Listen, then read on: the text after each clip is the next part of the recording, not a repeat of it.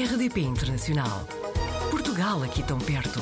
RDP Internacional. Hoje apanhamos o Manuel Oliveira na rede. É natural de Santa Maria da Feira, estudou e trabalhou no Porto, viveu em Londres durante quatro meses e está também há quatro meses em Bonn, na Alemanha. Manuel, bem-vindo à RDP Internacional. Olá, Joana, obrigado. E obrigado a toda a gente também que nos está a ouvir. O Manuel é jornalista, é licenciado em Ciências da Comunicação. Neste momento está a trabalhar no Deutsche Welle. Não sei se estou a pronunciar bem, não é? Uh, mas como é que surgiu esta oportunidade de ir trabalhar, de ir trabalhar, creio eu, em rádio na Alemanha? Disseste muito bem, Joana, é Deutsche Welle. Muito bem. Ehm, e foi assim, eu estive a trabalhar no Porto Canal, estava a trabalhar no Porto Canal, mas aquilo era um, um projeto só para três meses Uhum. e quando terminou eu comecei à procura de trabalho e na minha inocência, como eu estava a trabalhar na área, achei que se eu mandasse currículos ia ser logo, toda a gente Sim. me ia querer, ia ser logo tudo muito fácil. Não foi essa a realidade, não é? Uhum. E eu encontrei um programa que se chama Inove Contacto, que é um programa de estágios profissionais no estrangeiro. Uhum. E eu disse, pronto, ok, vou-me lançar e ver o que é que isto dá. Na realidade, eu achei que nunca ia dar em nada, porque eu nem estava bem ciente de, ai, vais viver para fora. Não era uma coisa que passasse na minha cabeça. Claro. Tudo aconteceu muito rápido e de repente, quando eu dou por mim, sei que venho para a Alemanha para, para trabalhar na minha área, porque aquilo tu candidatas-te sem saber para onde é que vais nem o que é que vais fazer, ou seja, Uhum. será sempre dentro da tua área, não é óbvio? Mas sem assim grandes noções do que é que, do que é que vais fazer. E quando calhou a Deutsche Welle, eu fiquei muito feliz, porque eu já conhecia, é uma emissora com muita reputação, Uhum. e então eu vim para cá e estou a trabalhar em, em rádio, eh, online também, é uma emissora internacional, Certo. e, e pronto, muita edição de vídeo, que é também o que eu gosto de fazer, e faço também muito aqui.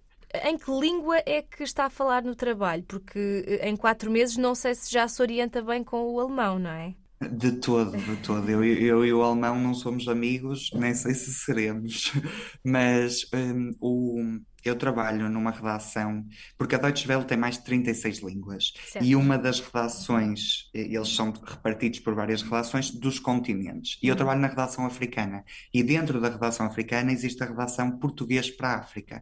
E é nessa que eu Ah, trabalho. Eu produzo todo o conteúdo em português e, sobretudo, sobre os países que falam português em África. O, o- so- sobre viver na Alemanha, o Manuel contou-nos que se anda de bicicleta para todo lado, temos mais ou menos essa percepção, eh, mas eu inclusivamente vi um vídeo seu a comentar como isto também acontece por circunstâncias muito específicas e, diferente, e diferentes daquilo a que estamos habituados em Portugal, correto?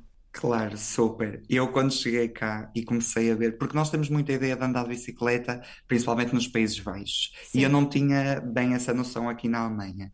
Mas quando cheguei cá vi que toda a gente andava de bicicleta, e eu comecei logo assim: ai, porquê que nós em Portugal não andamos de bicicleta? Isto é tão bom. E eu próprio agora ando de bicicleta para todo lado e é uma maravilha.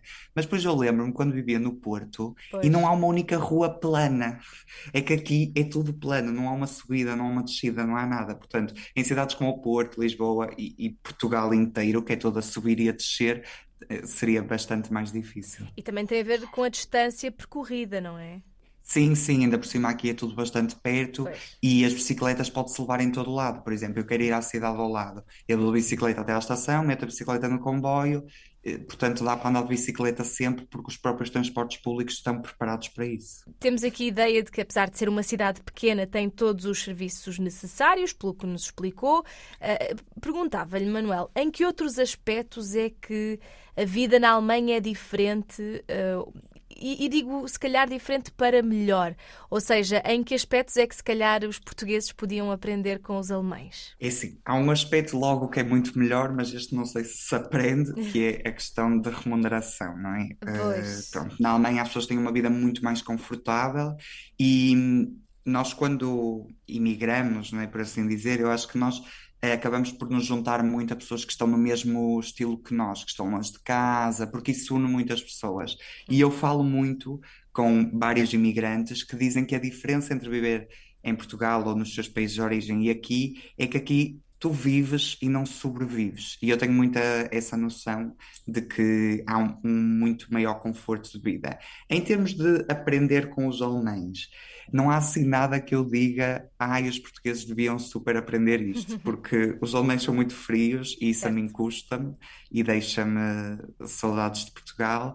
Em termos de regras, aí nós se calhar poderíamos aprender um bocadinho com os alemães, sei para chegar às oito da manhã, às oito da manhã toda a gente está lá, uhum. o, o que para nós é um bocadinho diferente, né? chegamos sempre mais atrasados a tudo, e mesmo no trabalho, eu acho que há um, uma cultura e um respeito enorme por quem trabalha.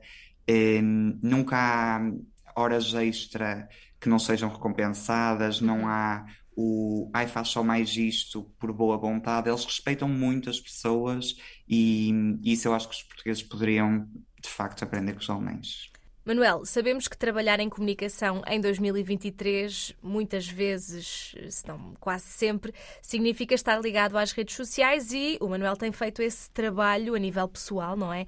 Uh, partilha vários conteúdos, tem um podcast chamado Espaço Instável, tem também a rubrica Queercionário, que pretende aqui falar de, de todo o tipo de assuntos relacionados com a comunidade LGBTQIA. Uh, eu, eu, calculo que tenha sido uma ideia que começou da importância de desmistificar certas questões, não é? Portanto, a minha pergunta é qual é que é a ideia uh, mais pré-concebida e que é errada que as pessoas têm sobre esta comunidade e que vale a pena desmistificar? É que boa pergunta. Hum, eu diria que eu acho que o maior, o maior erro que eu encontro é as pessoas continuarem a achar que a nossa existência não, é assim, não está assim tão ameaçada e que, portanto, muitas das coisas que nós fazemos é exagero. Uhum. E, por exemplo, eu lembro-me que quando comecei o questionário, as pessoas diziam: Ai, mas eu não sei se há necessidade e se há sequer espaço para uhum. isto uhum. nas redes sociais. E ainda hoje as pessoas me dizem tipo, ah, mas porquê é que vocês fazem marchas? Eu percebo que vocês queiram direitos, mas tipo, não é preciso tanta atenção e tanto. Uhum. Um, chamar a atenção, que é o que as pessoas dizem, e a verdade é que isso é um dos maiores mitos, porque a existência das pessoas queer ainda é muito ameaçada hoje em dia. Nós vemos, eh, além de todos os países no mundo, e que são muitos, que criminalizam a homossexualidade, nós podemos ver, mesmo nos nossos países, que nós consideramos que são países que têm os direitos LGBT muito mais assegurados, uhum. nós vemos, por, por exemplo, agora, Itália está completamente ameaçada, as pessoas LGBT estão a passar muito mal. Nos Estados Unidos, principalmente no estado da Flórida, as pessoas trans estão completamente a ser apagadas. Uhum. Portanto, eu acho que nós estamos a viver numa altura de, de bastantes retrocessos, o que é muito assustador. E eu acho que essa é a ideia mais que as pessoas mais têm, principalmente em Portugal, de que ah, já está tudo bem, não é preciso fazer assim tanta mais coisa, mas ainda falta muita, muita, muita coisa para ser feita. E às vezes as pessoas eh, até podem ter atitudes ou comentários preconceituosos por desconhecimento, não é? Exatamente, e é daí também que surge um bocadinho o questionário. Eu acho que nós não temos que exigir às pessoas coisas que elas nunca aprenderam. E por isso o meu intuito também é que o questionário ensina as pessoas do que é que se trata a comunidade LGBT, de onde é que nós viemos, qual é a nossa história, que termos é que se devem ou não utilizar. Eu acho que é importante nós também darmos as ferramentas, porque a verdade é que eu próprio, quando pronto, me assumi e comecei a lidar com pessoas LGBT, ou seja, a rodear-me uh, de pessoas queer e assim, eu comecei a perceber que ok, isto nunca me foi ensinado, eu vou ter que perceber por mim uhum. quem são estas pessoas, como é que eu as tenho que tratar e, e, principalmente também qual é que é a minha história, tipo, quem foram as pessoas que lutaram para que eu hoje esteja aqui tranquilo a viver a minha vida. Manuel, sei que fica aí na Alemanha até dezembro, não é? Uh, perguntava se, se, há algum plano depois disto, se há outro país em que gostasse de viver e trabalhar. Uh, claro, claro que é assim, voltar a Portugal é sempre muito bom, não é? Claro.